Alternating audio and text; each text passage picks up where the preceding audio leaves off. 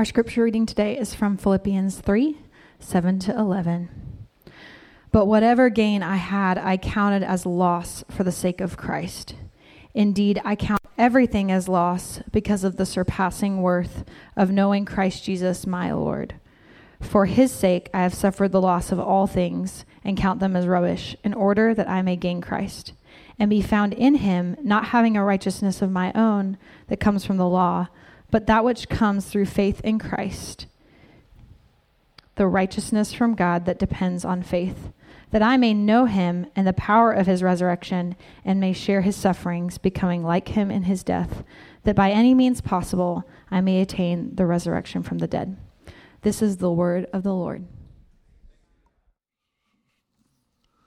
We want to come now to a time to pray uh, together. Uh, we want to be thankful and uh, honor God for all the good stuff He's doing in our life this morning uh, as well as to pray for the things that are going on in our church right now, our community. Um, we want to celebrate is that Peyton Harkey uh, that was had a little uh, the Harkeys had a little girl. Uh, I'm assuming that's a girl. If I'm not, I'm in trouble. Uh, but uh, on October 17th, and Ava Craddock on October 21st. So we want to celebrate that today. I mean, the birth. I mean, the church North Cross is growing. it's multiplying. Uh, lots of lots of new babies, which is awesome. Uh, and then some of you know that Cindy Two's mother passed away this week in Birmingham, so that adds to another sense of loss. But I've had some interaction with them. Uh, I was praying for them this week, and I shared with Cindy and Scott. I just had this sort of quick vision of uh, Dylan, who's now in heaven, seeing her grandmother and them being able to embrace and you know just that sweet moment of it's glorious to be with Jesus, but it's also going to be glorious to be with your family again. So when I think about seeing my father again or my mother again and what God has done in my heart for them, but also there's just lots of great people I can't wait to see. but I just had that quick vision of Dylan seeing her grandmother in heaven, and what a comfort that must be. It's a mystery, but got to believe it was like way over the top of anything I could explain. Uh, we also want to pay, pray for Karen Tony, who's, uh, whose mom is in the hospital right now. Uh, since we're kind of rolling along here, are there any other prayer requests anybody has that we could either one be thankful for or pray for? So, is there anything going on this morning we could pray for you? or be thankful with you. The what?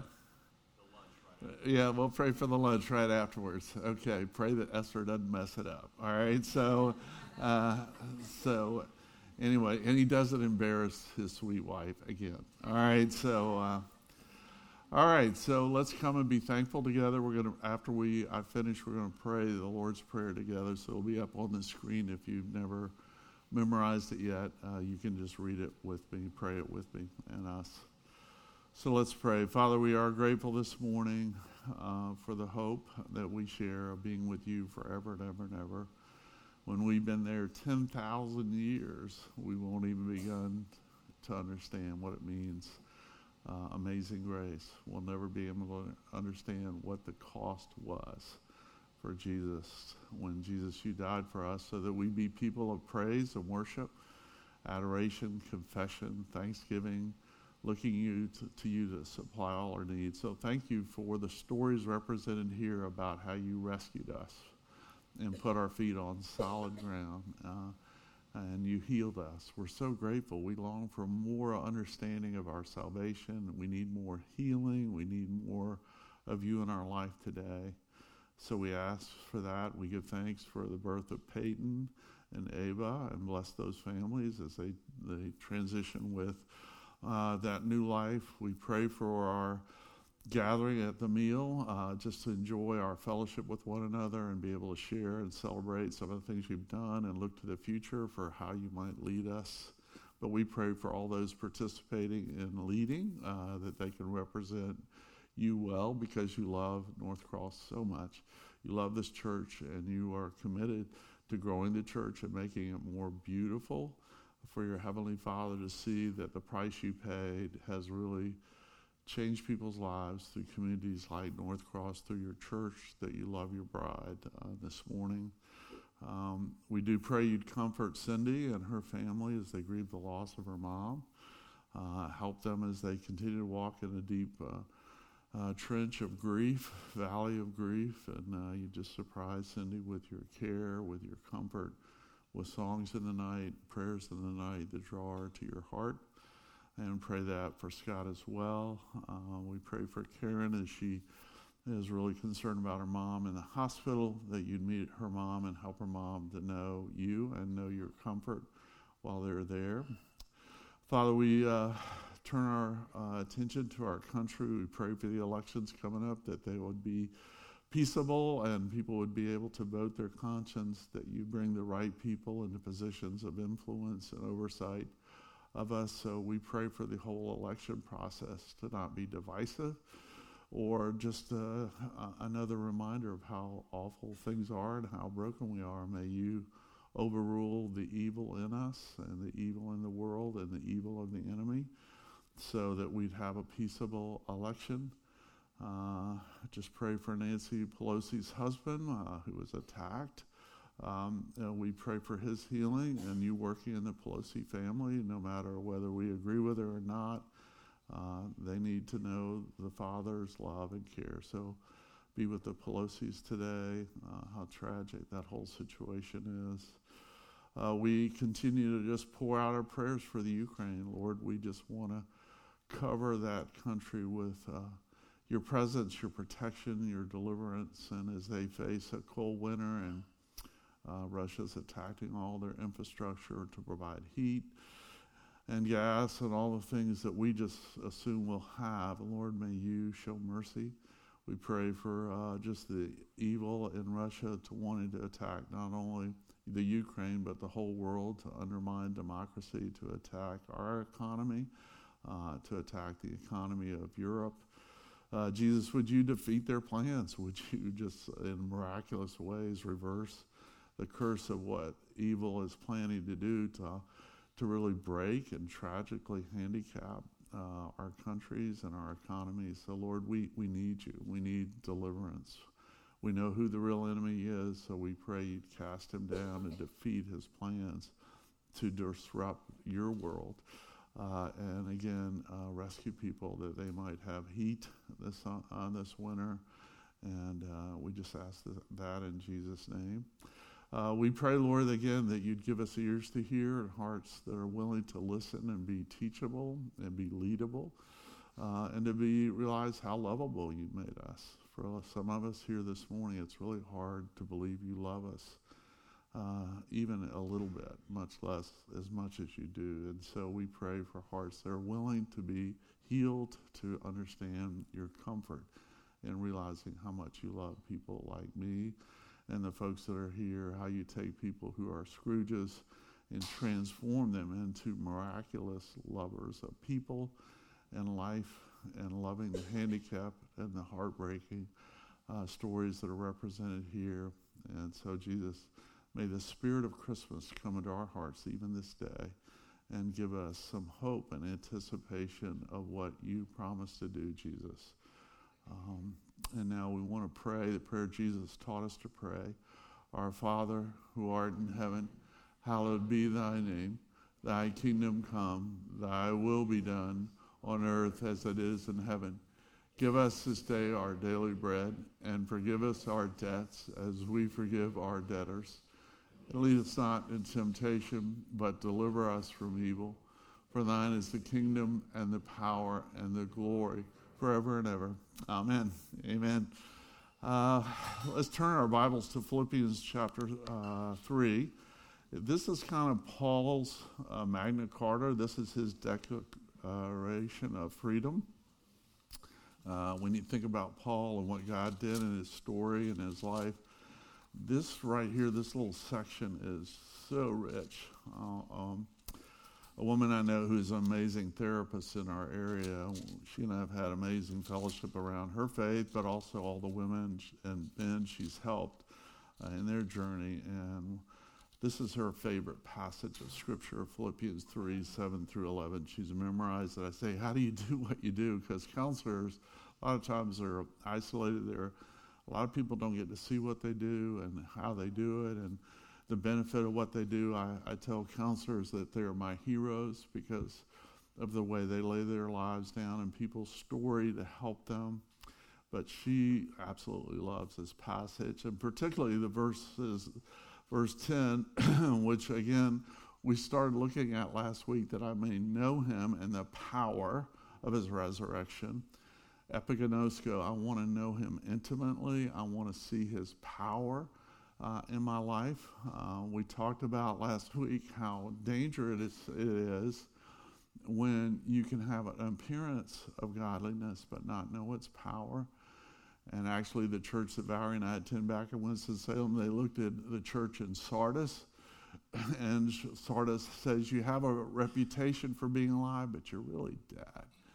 And it's always dangerous for us to lose our way, fall apart, turn our back on God, and we might look like we believe, we might look like we trust God, but it's not true. And practically, we live like atheists rather than the people that God's called us to be. But let me suggest to you that one of the ways that you know that you're alive is your understanding of the role of suffering in your life and how God wants to use it and is willing to use it even today. Excuse me, I'm sorry. Um, but uh, a lot of times when people come to me, and I'm kind of like your uh, primary care physician, I see people with lots of problems that are just your basic common colds, common struggles, struggles with depression, discouragement, resentment. I can help a lot of people with that and, uh, and kind of share with them. But here's usually the premise of why they want me to help them. I don't want to be this needy. I don't want to be this off kilter. I, I don't want to feel this like level of, in some ways, healthy anxiety about what's going on. As a matter of fact, I, I don't like not being in control. So that really gets it. You know, I want to be in control of my story and my life. And I always have to kind of, you know, lovingly smile at them and say, well, maybe God's goal is to make you more needy through all this. And that the, as you grow as a Christian, you don't become less needy, you become more needy, which you can imagine how that goes over, okay? Most of you might say, oh, that's good, that's good. But when you're sitting with people one on one, they go, dang it, I don't like that. I don't want to be needy. I don't want to be a needy person. And remember what we've talked about, which Ted Lasso picks up in his show when the counselor is working with him. She says, Ted, the truth will set you free, but it's going to make you mad first. It's going to make you angry. So if the truth this morning kind of gets you jazzed up a little bit or ginned up or a little angry, let's talk about it. Let's work it through. But that's a good sign. If it makes you mad, it means there's something going your heart's not dead. There's a pulse. There's a pulse in there because you're feeling something that lets you know that God is there wrestling with you with your struggle probably the best book that I've ever read on suffering. There's a lot of great theological ones, uh, but it's the one by uh, Joni Eareckson Tada, When God Weeps. So if you're struggling with suffering and the questions that I'm going to raise today, and you want to read a book that is so, so, so good, it is brilliant. It's where Joni, who was, when she was a teenage girl, just happy in Chesapeake Bay area, dives into shallow waters, paralyzed from the neck down, Many of you know her story, the impact of her story, but this book, When God Weeps, uh, the subtitle is Why Our Sufferings Matter to the Almighty. Your suffering matters to God. It really does. And she has this beautiful line on page 84 in the book where she said, God permits what he hates to achieve what he loves. God permits what he hates to achieve what he loves. Now, how would you write that into your story? If you were to write your own memoir, your own autobiography, and that was the title of the chapter, what would you start talking about? Why did God allow that to happen to me? Why did I have to go through that? But God provides what He hates to achieve what He loves. So, how do you know that Suffering is something that you know that matters, it matters to God, and it matters to you because Jesus is revealing his heart to you through it.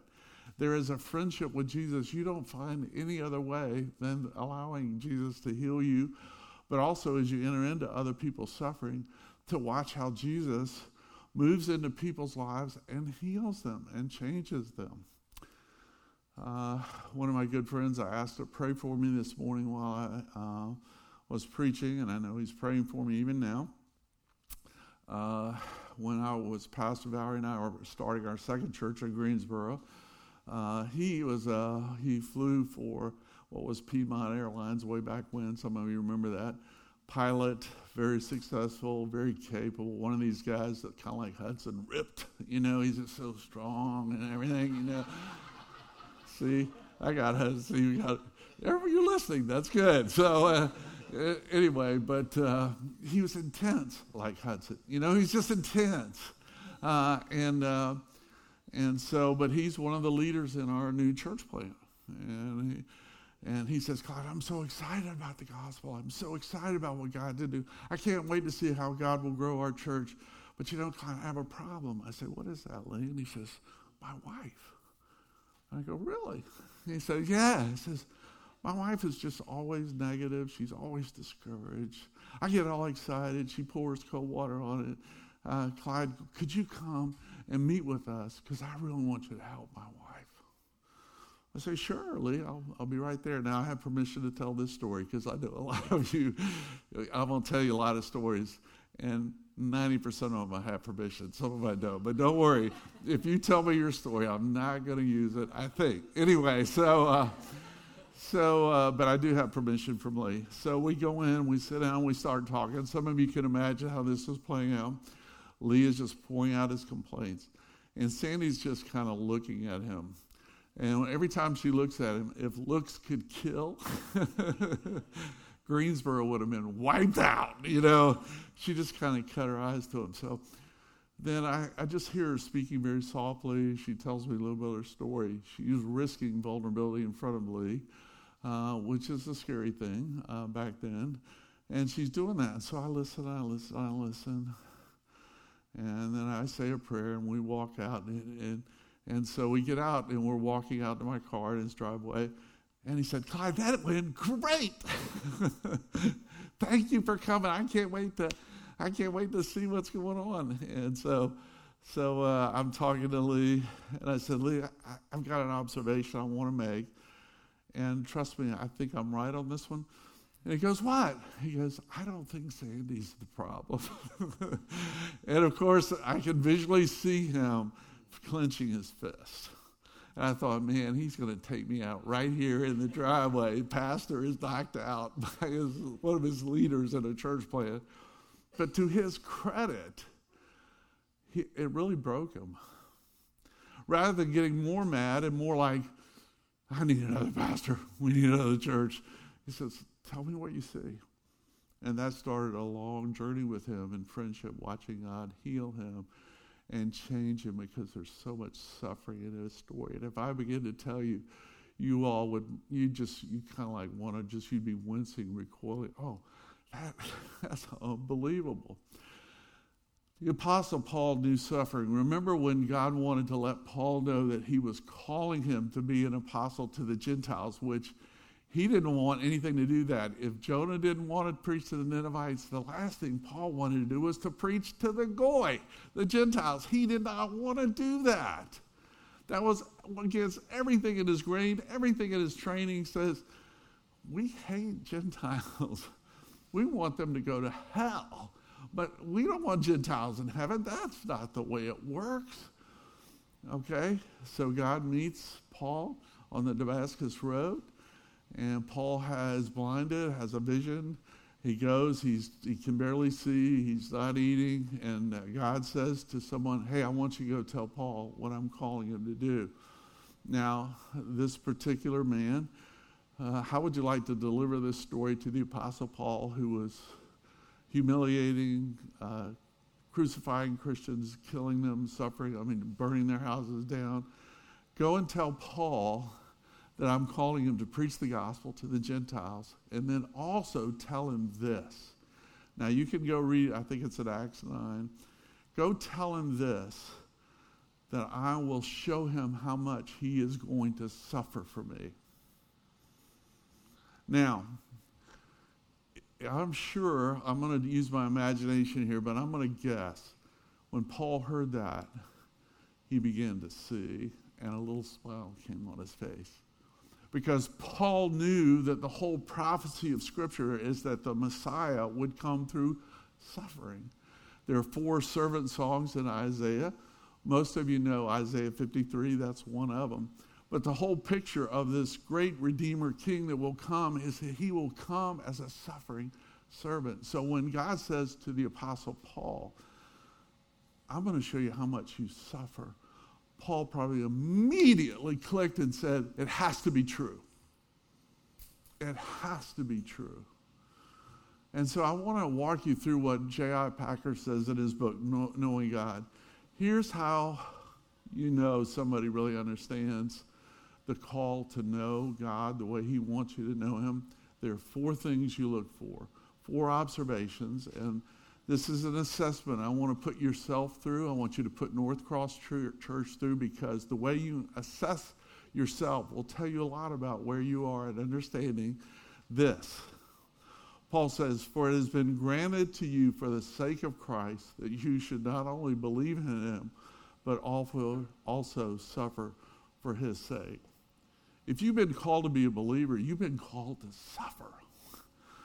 And I don't know about you, but I'm just a good old guy who just needs a little help from Jesus. I don't know what this suffering stuff's about. Uh, but when you read the scripture, you begin to understand what it means to become the gospel as you believe the gospel. It's all tied into your understanding of how suffering works for us because it weaves us into Jesus' stories in ways we would never go. But let me read it to you again. This is Philippians 1:29. He's talking to the church of Philippi. Now, to most of you, if I said, What's Philippians about? Most of you know right away it's about joy. I think the word joy is used 16 plus times. Paul saying, Rejoice, rejoice, rejoice, count it all joy. Da da da da da. It's all over the place in Philippians. But right next to it is this call to suffering. Um, professional golfers have this little phrase, um, and uh, and here's what it is it's this it's pressure is privilege. pressure is privilege. So we have probably have some men and women golfers here or people. So, you know, you can imagine standing up three foot putt, four foot putt to win the Ryder Cup. And you're standing up there going, man, I've never felt this nervous, anxious. Oh my gosh, I'm so afraid. I don't want to miss it. I don't want to miss it. If you've been trained as a professional golfer, you go, I can't wait to make this putt. I can't wait to win the Ryder Cup because pressure is privilege. Now, take away the word pressure, stick in the word suffering. Some of you are suffering intensely, uh, intensely right now, and it's really hard. And Jesus is all over it, and He's with you as your friend. But He wants you to understand that suffering is a privilege. Actually, I have a good friend who does amazing men's ministry. I won't be with our men on their men's retreat because I've been involved in this men's ministry for, ten, excuse me, for 10 years, and it's all about healing men. And it's an intense weekend for men to go deep into their wounds and get healing. But the leader of the movement says uh, the privilege of suffering with other men is not only it's a privilege, it's an honor. Now, what, what I'm talking about for some of you is just going to be like, it's almost like pouring water on a scalded place in your story. It's like, I'm, I'm not sure I'm ready to hear that. And that's okay, but that's why you're here. Because we want you to heal and understand in a way. It's not to scald you, it is actually to draw you to the Savior's side, to draw you into the fact that God wants to take what was done to you and he wants to show you how he's going to use your suffering to make you so much more who you are and the person he redeemed you to be through understanding how his suffering heals and transforms your suffering. So here are the four things. And this comes from the book Knowing God. If you have it, go pull it, pull it down, uh, and just read the chapter on people who know their God. Here's four things that J.I. Packer, who's this astute theologian, uh, amazing man, he's now in heaven, uh, but uh, it's, it's one of the great books. ever knowing God. But he says four things about people who know their God. Once, first of all, they have great energy for God.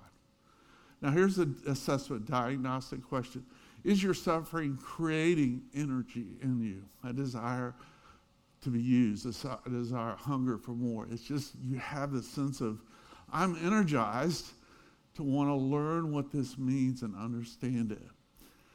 Uh, in 1 Corinthians 15, Paul's going to talk about being the least of the apostles, but he's going to say this I am who I am. This is 1 Corinthians 15 10. Uh, I am who I am by the grace of God, but I worked harder than all of them. If suffering is meaningful to you, you're energized, you're engaged to get help, to learn, to grow, and keep working on those parts in your story where you know, I need more healing, I need more work. You're not afraid of it. You actually welcome it because you're going to get to know Jesus better and you got so much more to offer. Now, the reality is we cannot take people further than we have been. So if we're not willing to watch God work in us so that our suffering becomes a source of energy, okay, a source of strength in our story. Second thing pa- uh, Paul's uh, Packer says is that people who know their God think great thoughts about God. If you are in suffering and you're learning how to worship, you're on your way. All right, let's go in Paul's story. I mean, you've heard the Macedonian call. You sail over to Philippi in Macedonia. You go in and start preaching the gospel. Three things happen amazing. The story of Lydia, read it in Acts 16. God opens her eyes. She's an Asian businesswoman, we think, uh, and she's going to a prayer meeting. She believes, she repents, has her whole household uh, baptized. Second thing is that there's the jailer, which we'll get to last, but then there's this girl, teenage girl, involved in the occult. And she's going around and she's annoying the heck out of Paul. Now, Paul probably knew if he did this, he was going to bring the whole community down on top of him. But finally, he's just so annoyed, he just basically calls her out of her occult practices, and she is changed, and she doesn't keep doing what she's been doing, which has been making a lot of people money, and you can imagine people are not happy. So they take Paul and they beat him to a pulp uh, with Barnabas, or is it Silas? I can't remember right now, but it's one of those two. And they uh, and they go into Silas, and so then they go into the jail, and it's midnight. Now you can imagine you're chained up in the jail, bloody, your one eye's closed, you can't, you've lost you think I'll never use my hand again. You're just in a world of hurt. And so Paul turns over to Silas and says, Silas, let's sing, let's sing some hymns. Okay. All right. So this isn't this amazing? All right, so let's pretend like Hudson and his wife Catherine are maybe going having a hard week, all right? and things are tough. They're feeling beaten up about life and everything. And Hudson turns to Catherine and says, Catherine, let's sing some hymns. Let's sing together. Let's worship together. Or maybe you can't worship together, but you put your little sound box up there. You start listening to, I will rise when he calls my name. No more sadness, no more shame. Um, here, Paul and Silas are worshiping in the midst of being beaten up and what happens? You know what, what happens next? When they start worshiping, the Philippian jailer is saying, What the heck's going on? And then what happens? Earthquake happens. Any of you ready for a little earthquake in your story? A little like boom, woo! What happened? The ground is shaking. You know, I'm standing on the wrong stuff. Jesus wants to put me on the right, on the right place. Um, when suffering is drawing you to worship, you're on your way. You're on your way. Uh, I've been in communities of people who've been through unbelievable sadness or living in it. The, the level of worship is breathtaking. It's breathtaking. If we could be transported today to Kiev or to churches that, are meeting today in Ukraine, and we heard those people worship and sing to Jesus, we'd go, man, I, I, I don't know where I've been or what do I am I even a Christian? It would be so powerful it would throw into question how am I living my life? The third thing that Packer says it produces great boldness. When you're suffering, rather than shrinking back and whining and complaining about your husband or your wife, it's creating a boldness to say, My God reigns, and I have good news. I have really good news. Um, and I think I told this story, so bear with me if you've heard this one before. But I was in London. We're passing out tracts in London to inviting people to a meeting. Um, and um, I don't want to do evangelism like that. I don't want to stand out there and go, hey, come to our meeting, come to my cigar, hear about a new life. I don't want to do that. That's not me. That's not who I am. It's out of my comfort zone. But I'm doing it because I'm a paid Christian. I'm a good Christian, you know. And so I got to do it because I'm the leader. So I'm passing out, you know, or just like, here, take this, you know. A couple blocks down, I see this young college student standing on the corner. He's going, I have good news. Good news. I mean, the top of his lungs, he's got a big smile. He's saying, I have such good news. And, uh, and people are just coming up, well, what do you got?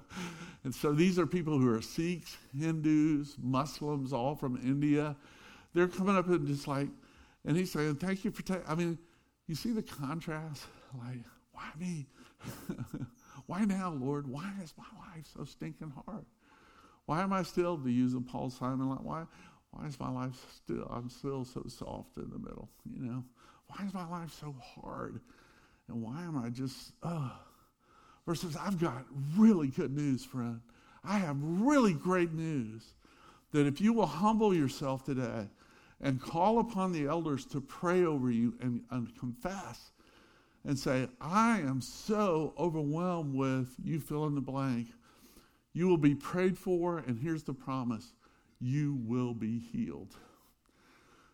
I was at a church service when Valerie and I were in Philadelphia at New Life Church, and the preacher that morning was uh, preaching away, and I was just coming under conviction, but I had really been struggling with irritable bowel syndrome, and I couldn't shake it. Medication, everything, I just couldn't get past it.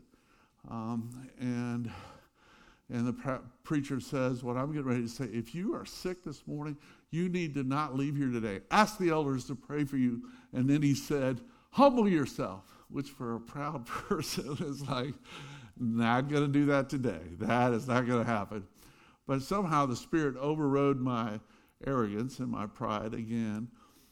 And I went up and I said to the elders, Guys, would you pray for me? Would you anoint me today?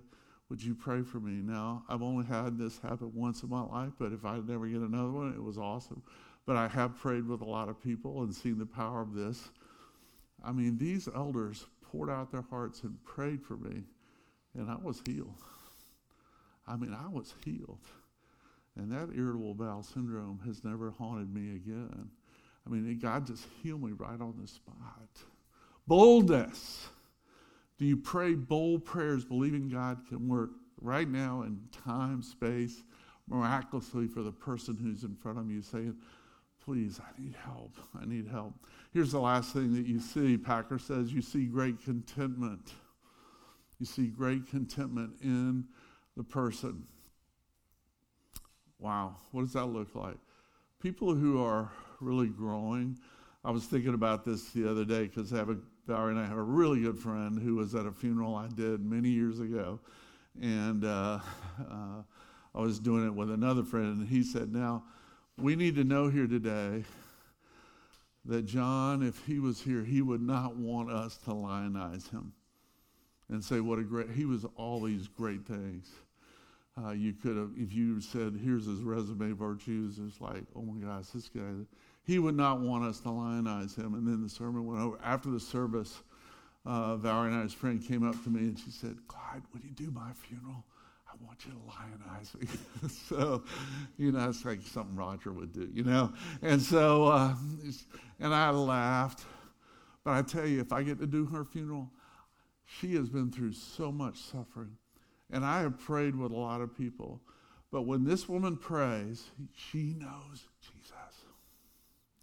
it's like I'll go out of my way to pray with her because when she prays, the tone of her voice, the way she lifts her head, everything about it says, I am well.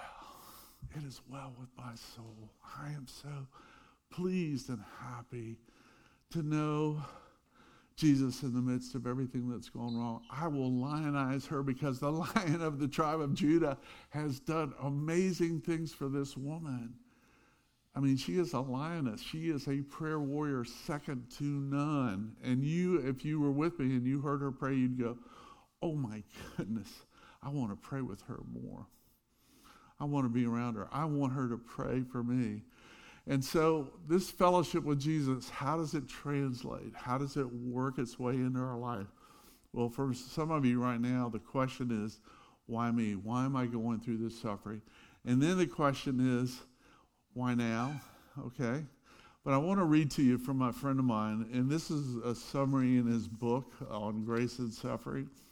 Uh, he talks about this. Um, God comes to you in flesh, in Christ, into suffering on your behalf. He does not offer advice and perspective from afar. He steps into your significant suffering. He will see you, he will see you through, and he will work with you the whole way. He will carry you even in extremis, which he's a Harvard grad, and I'm not sure what that means, but in extremis, but I think it's all the way. This reality changes the questions that rise up from your heart. The inward turning, why me, quiets down, lifts its eyes, and begins to look around. You turn outward, and a new, wonderful question, questions form. You start to think, say this to Jesus Why you? Why you? Why would you enter this world of evils? Why would you go through loss, weakness, hardship, sorrow, and death? Why would you do this for me, of all people? but you did. See, the good news of the gospel, and if you're really suffering without hope right now and you're just like hearing this for the first time, Jesus did what he did for you. and you need to hear that. And I'm representing him because he's calling you. He's saying, Today is your day to cross over from standing on the other side and saying, I want to be on Jesus' side. Jesus, I want to be with you because you did it. You paid it all. You laid it all down. You went bankrupt for me. You lost everything for me so that I could understand how you can take what is ashes and make it beautiful. I mean, wow. Don't miss it, friend. Don't miss it. This is your day. But you did. You did this for the joy set before you. He's talking to Jesus. You did this for love. You did this showing the glory of God in the face of Christ. As that deeper question sinks home, you become. Now, here's the key word, a couple, two words. Going to go away and say, How are you? All right, for all the adults, here's your two words for next week. David says, You become joyously sane. uh, a lot of you got a lot of sanity, but you're cynical. you can see things clearly, but you're stoical. But what does it mean to become joyously sane? Joyful sanity. What a gift! that Jesus offers to us today. As that deeper question seeks home, you become joyously saying, The universe is no longer supremely against you, yet you are not irre- irrelevant. God's story makes you just the right size. Everything counts, but the scale changes to something that makes much more sense. You face hard things, but you have already received something better, which can never be taken away and that better something will continue to work out the whole journey long. The question generates a heartfelt response. Now, here's what God's outfitter for us. So listen to my friend David describe it.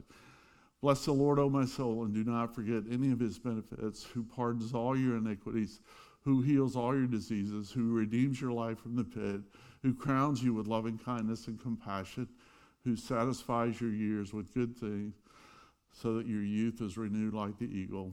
Thank you, my Father. You are able to give a true voice to a, thank you, um, um, um a thank in you that everything you thought everything was truly wrong, both the sins and the sufferings that now have come under loving kindness. Finally, you are prepared to pose and to mean almost unimaginable questions. Why not me? Why not this? Why not now? Now, folks, this, this takes time to get to that place, and there are people here who would love to get you there. And I, it took me time. This is not a magic wand, you know, here, take this special bullet uh, and it'll heal you on the spot.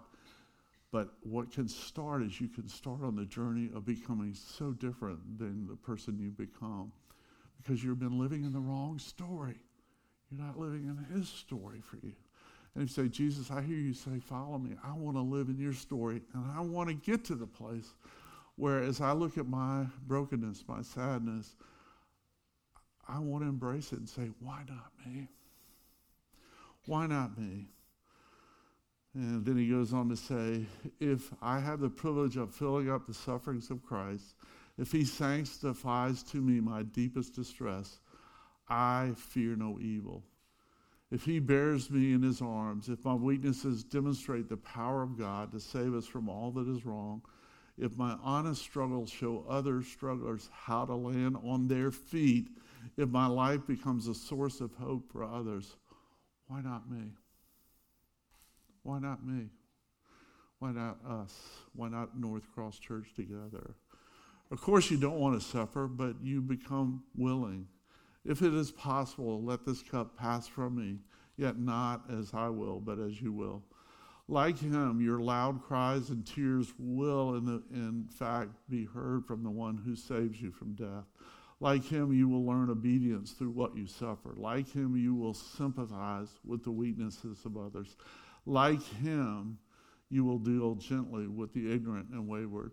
Like him, you will display faith to a faithless world, hope to a hopeless world, love to a loveless world, life to a dying world. If all that God promises only comes true, then why not me? Why not us? Let's pray. Lord, thank you that we can know these truths. We long to know them. Forgive us how quickly we run away. We're like Jonah, we run in the opposite direction.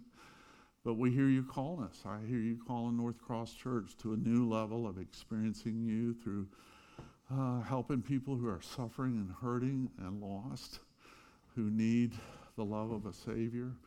So, Jesus, help us now as we continue to worship, for we pray in your name. Amen. Let's stand and worship in response.